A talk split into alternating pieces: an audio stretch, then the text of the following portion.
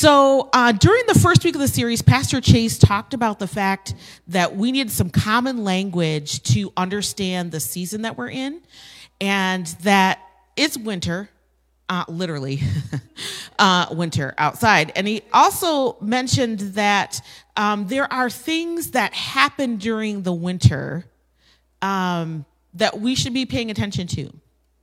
So, one of those, it's a time of solidification. So, those things that we learned during the summer, this is when we solidify that and um, make sure that we really understand what it is that was happening or being shown to us when the weather was nicer and we maybe a little more relaxed and carefree and all of that. It's also a time of maturation and that this is when we also are maturing in the things that we are learning. It's also a time of harshness. I don't know if anybody had to go outside this week in those negative wind chills, uh, but that is harsh. Uh, uh, if you are not moisturizing, let me tell you, you better be getting that moisturizer out. Okay. Um, it's also a time of transition and slowing down. That's what happens in the winter is slowing down. Um, in the United States, we like fast.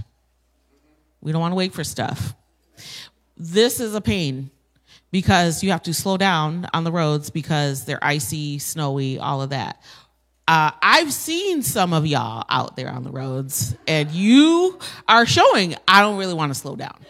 Uh, and I just pray for you as you pass me uh, that you do not end up in the ditch. Okay, that you get where you're going safely and don't take anyone else out with you. All right. So um, today we're going to learn how to winter well. That was one of the phrases that Pastor Chase said in his in week one, and that really stuck with me.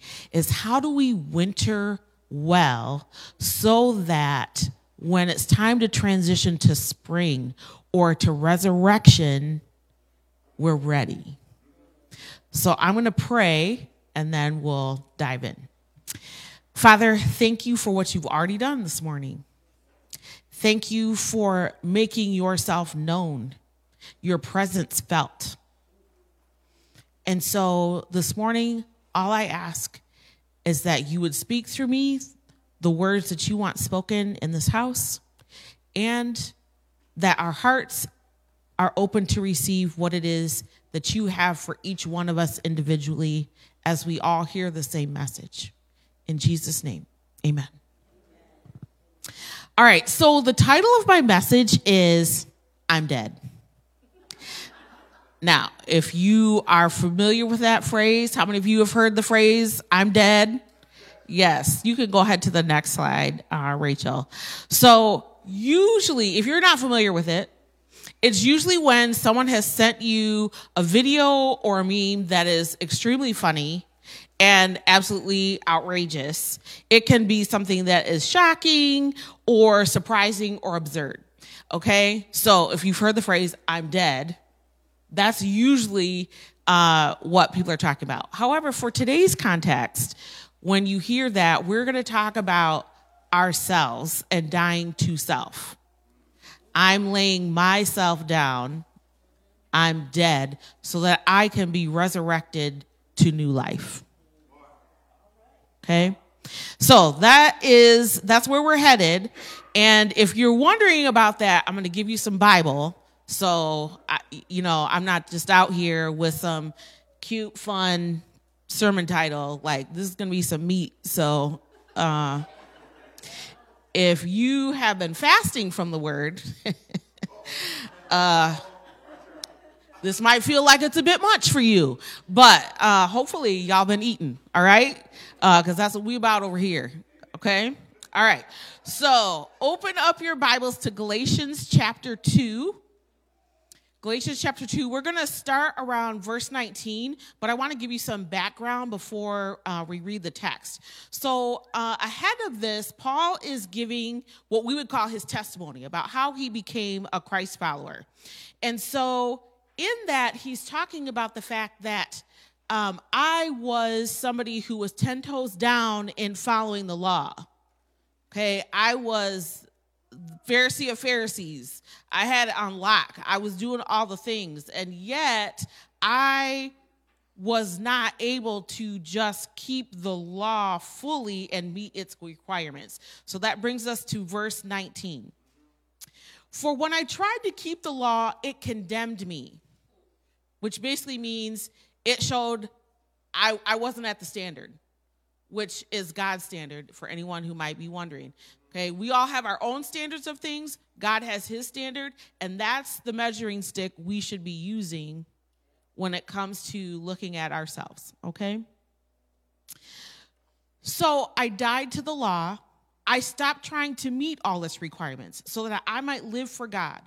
My old self has been crucified with Christ. It is no longer I who live, but Christ lives in me.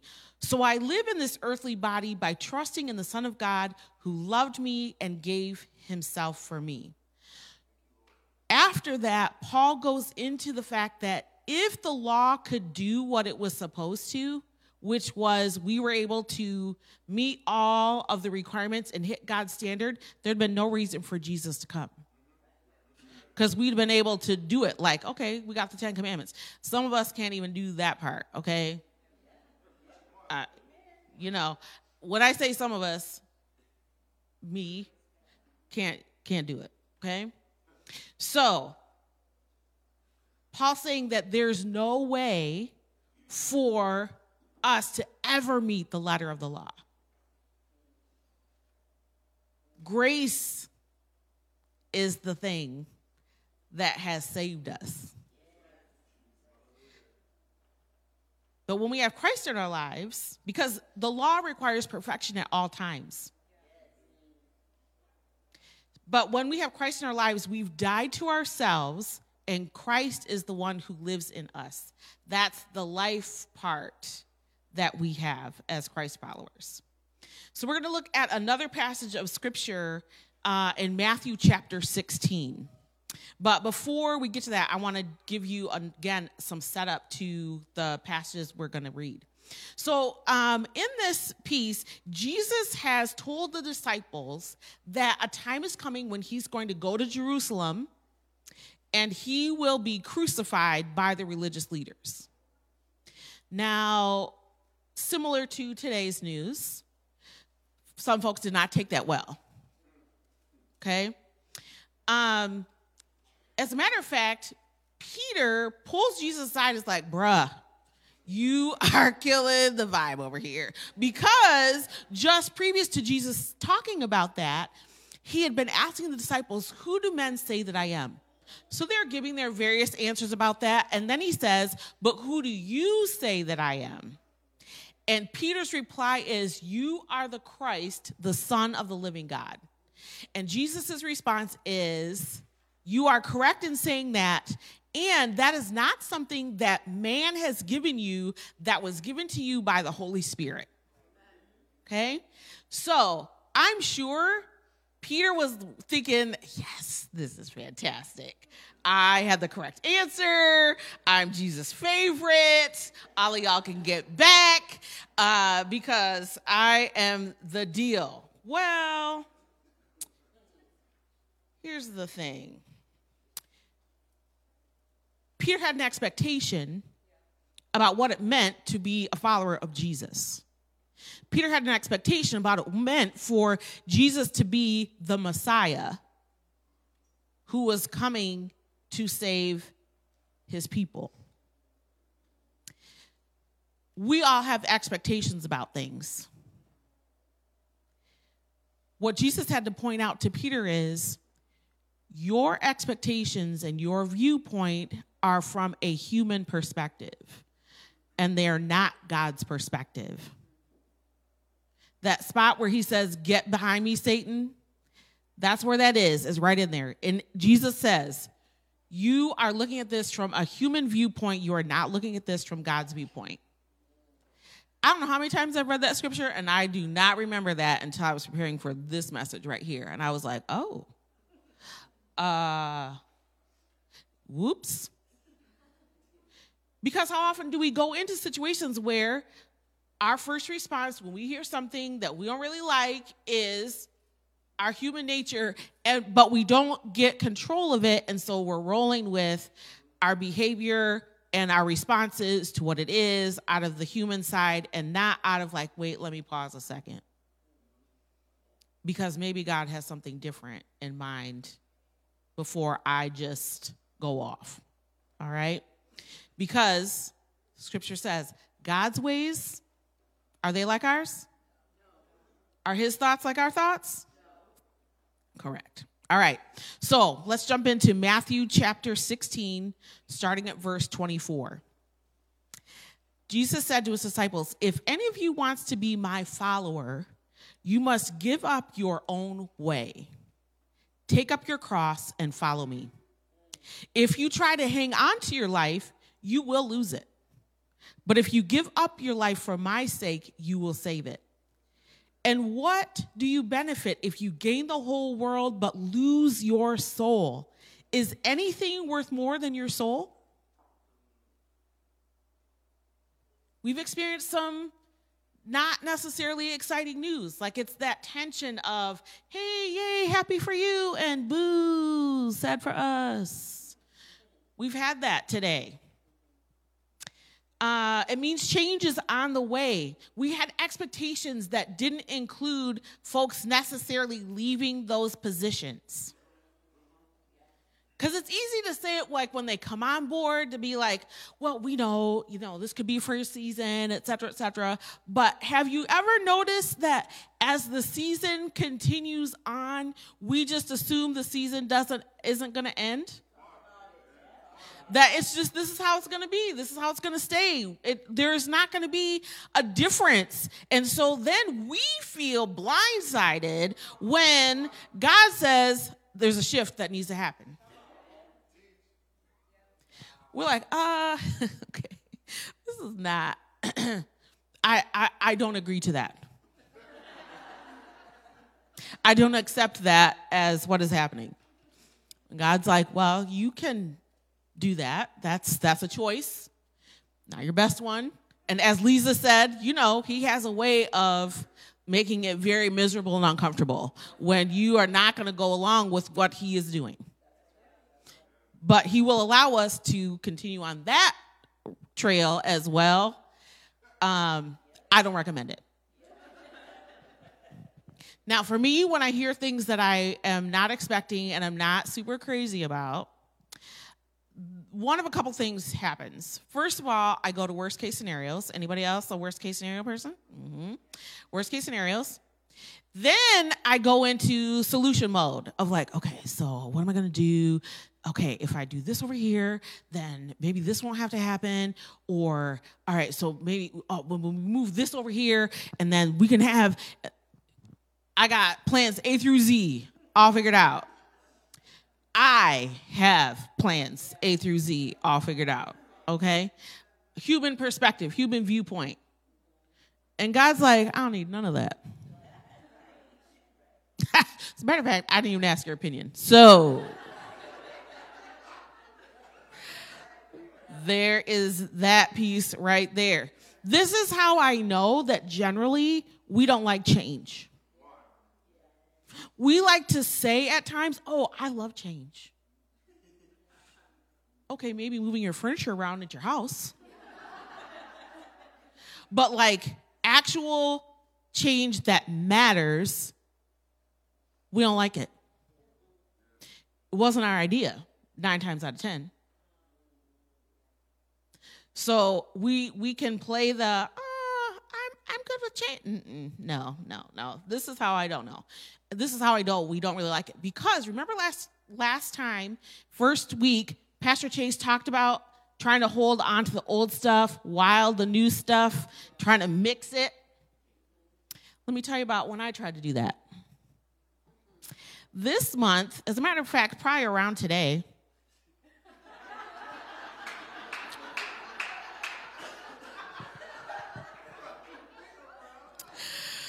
uh 13 years ago, I was on my way home from a junior league meeting. I lived in Lansing at the time, and as I was driving home, let me give you a little more context. I was dating a guy who lived here in Grand Rapids, but I lived in Lansing. I was trying to do the keep all my Lansing friends, all my Lansing connections, blah, blah, blah, but also like date this guy that lived here and you know figure out what was i to do. I was in between jobs at the time so i was trying to figure out where was i to get a different job et cetera et cetera. Well i'm sitting at the traffic light. I'm away home from the junior league meeting and god says to me plain as day. You can either hold on to the old stuff which is your life in lansing or you can embrace the new thing that i'm doing in grand rapids. Now, I am somebody who usually let me calculate the pros and the cons and do all the things and whatever. And I decided in that moment, oh, I'm doing the new thing, which I thought, okay, clearly that was God because I am not that. I know me well enough to know that's not, I don't immediately like, oh, well, then I'm doing this. Two weeks later, I was here in West Michigan. But January 31, I was here in West Michigan, so 13 years ago, all that. Say that to say, when you try to mix, he is going to basically give you an ultimatum. You have to choose one or the other. You cannot do both things. Because when you're trying to hold on to the old, you are basically saying, I want my way, and that is it. Final decision. And God, you can figure out uh, what you want to do with what I'm doing. Uh, yeah. So, what I want us to think about is this.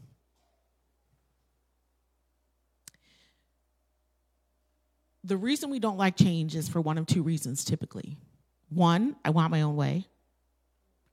Or number two, I don't want to do the work that it's going to be required to do the change. And it will take work.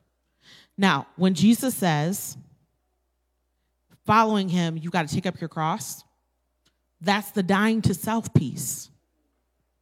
There's no upside for Jesus to say, when you become a follower of me, life is going to be fantastic. Nothing is ever going to go wrong. You're always going to have your way. That's an enemy move. The enemy always wants you to be thinking that God is lying to you.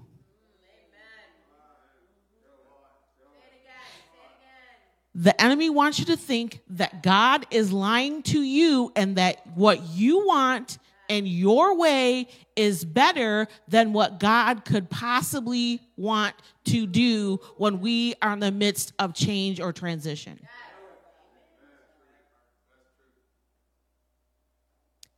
So, uh, as I said, this is meat today.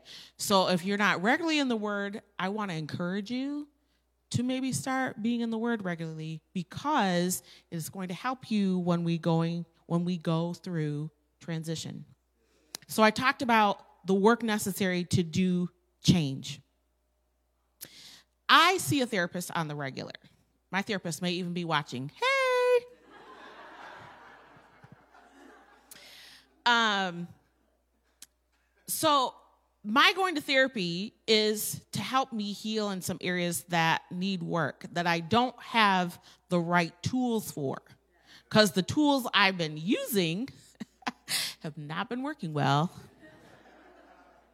But you know how we, these are the tools I have, I'm gonna use them, and we just keep it moving. Okay, well, if you're in therapy, you're either to not use the tools, which then you're wasting your money, um, or you're going to be like, okay, I'm going to use the tools. Um, but it's also my responsibility when she gives me the tools to remember to use them. Uh, there's been some days where I left my tool belt at home and didn't have tools when something happened because I thought these were as needed. And turned out that um, as needed, you never know when that is. So you always have to be prepared to have your tools with you. Um, so I want you to think about in your own family or household, like about the tools you've been using when certain things take place. You know, we just had the holidays. So there may have been some moments of um, tool usage that was necessary. Uh, maybe it's moments where things are irritating or someone is irritating you. Or if you're a kid, somebody got a bigger piece of dessert than I did. These were not cut even. And she got a bigger piece than me. That was always the thing in my family is um, who got the bigger piece of dessert. So then when we get in our feelings, what happens is we decide I'm gonna go out to the garage, I'm gonna get a tool to fix what's happening. And we come back with a hammer and use that on something that just needed a screwdriver. Which then means we're doing damage to ourselves and others because we did not have the right tools. And we could be very well aware of what the right tool is, but because we were in our feelings, we were in our humanness, we did not say, let me give myself, let me pause, need a moment, take a Snickers, whatever. So like give myself a chance to like, okay, let me let me refocus before I respond inappropriately. Okay? Because I'm using the wrong tools. All right? So this is what I'm talking about with the change work because we all have tools we're using that may not be the best tools when it comes to how we respond in times of transition and change. So if we're going to winter well, we have to practice some things that we were taught in the summer as Pastor Chase talked about in week 1. Our spiritual spiritual growth doesn't just happen like we become Christ followers and poof, we are suddenly we got to unlock. We're always saying the right things, doing the right things consistently. That is not how it works. This is we're in the progress group. Now, we hear of a few people because those make amazing testimonies of, I used to have this kind of lifestyle, and as soon as I met Jesus, bam, I was, everything was great and golden. Okay, most of us are not in that group. Mm-mm. We are not in that group. We are in the group where it is two steps forward, one step back. Maybe one step forward, five steps back. Okay? But there is work that has to be done. Um, we've been consistently since birth doing our way. You don't have to teach a child how to be selfish. Like, there's never a time when a parent's gonna say, Now, I need you to make sure that your stuff, only you play with it. You don't let anybody else play with it. You don't let anybody else touch it. You, no, you do not have to go to the preschool room downstairs. If you think I'm lying, go down there and see if they're not fighting over some toys. Okay? We're teaching children how to be kind, how to share, think of other people, because those are things we have to learn. Because in our nature, it's about ourselves. To us, there is an I in team. I am the team.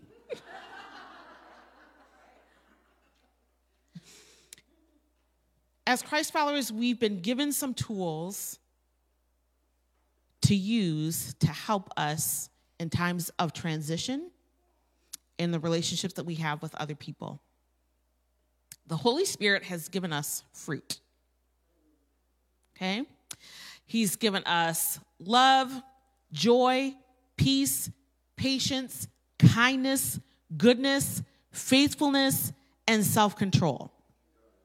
He's also given us the full armor of God, which is the belt of truth, the breastplate of righteousness, shoes of peace, which is the good news, the shield of faith, the helmet of salvation, and the sword of the Spirit, which is the word. This is the equipment we've been given along with access to the throne of God through prayer. And the equipment doesn't do us any good if we only pull it out when we think we might need it. Because there's no, I might need it. Like if you think you might need it, let me just, let me just, you will.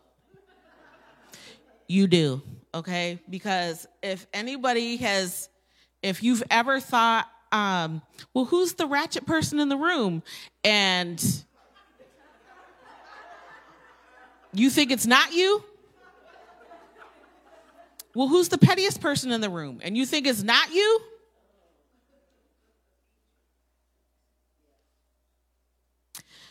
We all need our tools, okay? On a regular basis. Some of us, in the words of the great Miley Cyrus, have come into things like a wrecking ball and have damaged relationships. We've damaged that's the basic thing. We've damaged relationships. Because we took the wrong tool to a situation that was happening. We were in our humanness. So, I want to give you some encouragement in your own change work because all of us have it. So, it's not like you have it to do and I don't. I have it to do, you have it to do, we all have it to do. And if we're not all working on it and recognizing that we all have it to do, something will be said or done that we won't like, and our humanness will come out instead of like, okay, wait a minute. I may be in my feelings and I I can acknowledge that, but let me pause and see what what does God want me to do in response to this? All right, so First Corinthians chapter 9, starting at verse 24. Paul says, Don't you realize that in a race, everyone runs, but only one person gets the prize? So run to win all athletes are disciplined in their training. So before I go on, I just want to stop right there. Some of us may be like, I'm not running. I don't run. That's I don't, that's not what I do. That's okay. Spiritually, we're running. Okay? We may not feel like athletes. However, here's what I want you to understand. We all have training to do. Remember how I said we, we got to work on it? We've got to use our tools. It's that's the training. We're in the pro- process group. That's the training. Athletes, the ones that we think about that are top of their game, they didn't get there because they thought sometimes I'm going to do a practice. They didn't get there because sometimes they thought, well, I guess maybe I should uh, shoot some hoops or sometimes I should have a leg day, or sometimes I should run a few miles. No, they knew that for them to be top of their game, they had to be consistent every single day doing what it is to perfect what they were trying to accomplish. To be able to run to win the prize spiritually every day, you and I need to be using our tools. And when we use the wrong tool, going to the Father and saying, Yeah, I messed that up. Keeping short accounts, which means if you need to apologize to somebody, don't wait until they're saying something to you if you already know you botched it.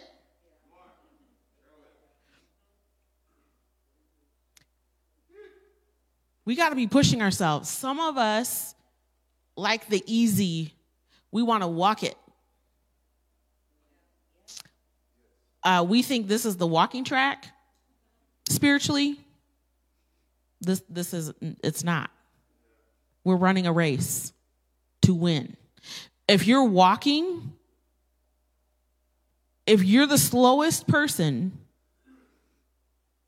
in a herd, you're out. You are prey and all done. Everybody else is running, and you thought, you know what, I'll catch up. Uh, no. Mm-mm. No, you'll be taken out because the enemy will get you. You got to run. And sometimes we have to run fast. Sometimes we can have a nice jog pace. Other times we got to put the speed on. Okay? All right. Moving on. All athletes are disciplined, read consistent in their training. They do it to win a prize that will fade away but we do it for an eternal prize. So I run with purpose in every step. I am not just shadowboxing. I discipline my body like an athlete, training it to do what it should. Otherwise, I fear that after preaching to others, I myself might be disqualified. So, part of discipline is for us to use our tools consistently. Step one is to know your tools. So that's the fruit of the Spirit, the armor of God. It's being in the Word, it's being connected with Him in prayer. Um, step two is remember that you have the tools. Step three, use the tools. Uh, step four, repeat steps two and three.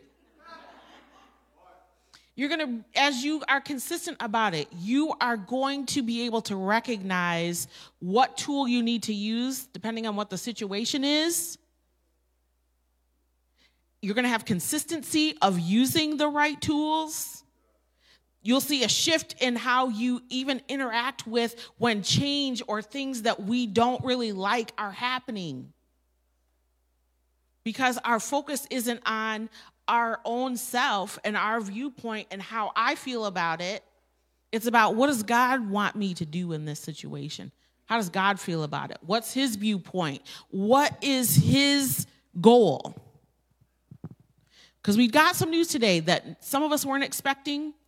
Some of us may be sitting here like, man, this is really scary for me because I've not had a good experience when there have been changes in church staff.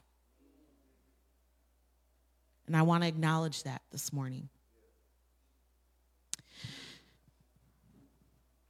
I picture a young child who is likes the idea of being in the water, but is absolutely freaked out. So, any parents in here who've introduced their young child to water and the fingernails like dug in because of fear that you are going to let go of them, even though you're holding them. You know you're not letting go, but in their mind, they're letting me go. I feel water between me and their body. Uh, no, I did not agree to that. And they pull their legs up. Okay, so any parent in here who's done that, they know what I'm talking about. All right, you are on the top step of the pool. okay? Like you just we did one step down. This is the pool deck. One we're right here. This is we're we're not we we aren't even off the steps and they are clinging to you. This is what Jesus is saying. We're on the top step. Okay? Your feet are the only thing that are going to get wet. That's it. Okay? For right now, that's it. Just your feet. I got you. And I'm not letting go. So you can loosen your grip. You don't have to have your nails dug in. I want you to practice your patience. I want you to practice your trust in me. I want you to practice using your sword of the Spirit. Some of us have um, changes or transitions that are happening personally in our lives. And he says the same thing to you that I got you. We're only on the top step. You don't need to be afraid of change. You don't need to be resistant to it. He says, acknowledge that that's how you feel. I already know how you feel, so you don't need to try to pretend that isn't what you're feeling because I already know. Because sometimes we try to pull that. Like, I'm good, God. And he's like, Really? I made you. No, you're not. For all of us, he says, while change may be challenging, I am good. Our willingness to say, I'm dead, gives God the space to prepare us for resurrection. Let's pray. Father, thank you so much for the grace that you give us. Thank you for your willing to walk with us when we are clinging so tightly because we are so afraid of what change may mean because we know our current season. We understand this.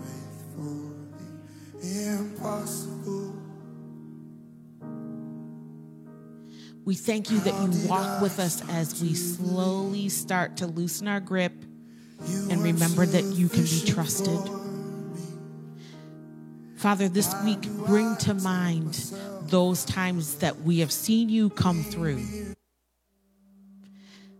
Those times that we have seen your faithfulness. Those times that you've walked us through transition and we made it. And when we got to the other side, we were like, oh, wow. I never could have seen this. Help us to remember, Father, that your viewpoint always bends towards eternity, that it's always about your kingdom. Help us to remember that our light and momentary troubles are just that they are light and momentary in light of eternity. Help us to remember, Father, that you are always with us, that Jesus is always with us, that the Holy Spirit is always with us, and that He's willing to help us use the right tools in times of transition and change when we're willing to participate. Father, if we're struggling with being willing to participate, help us right there. Father, if we're willing to participate but aren't sure about what tools to use, help us right there. Father, if we're unsure of all the things, help us right there. Meet us where we're at, Father. You have a plan for each of us. You have a purpose for each of us. You have a purpose for this family right here we call Unison. We thank you for what you're doing, even though we can't see it. We ask that you help us to faithfully walk with you in such a way that the neighborhood in 49507 says, What's different about the people that go to Unison? How is it that they walk through change in a way that is as if it's not a big deal? Help us to shine our light brightly and make a difference here in this place where you've planted us for your kingdom. In Jesus' name, amen.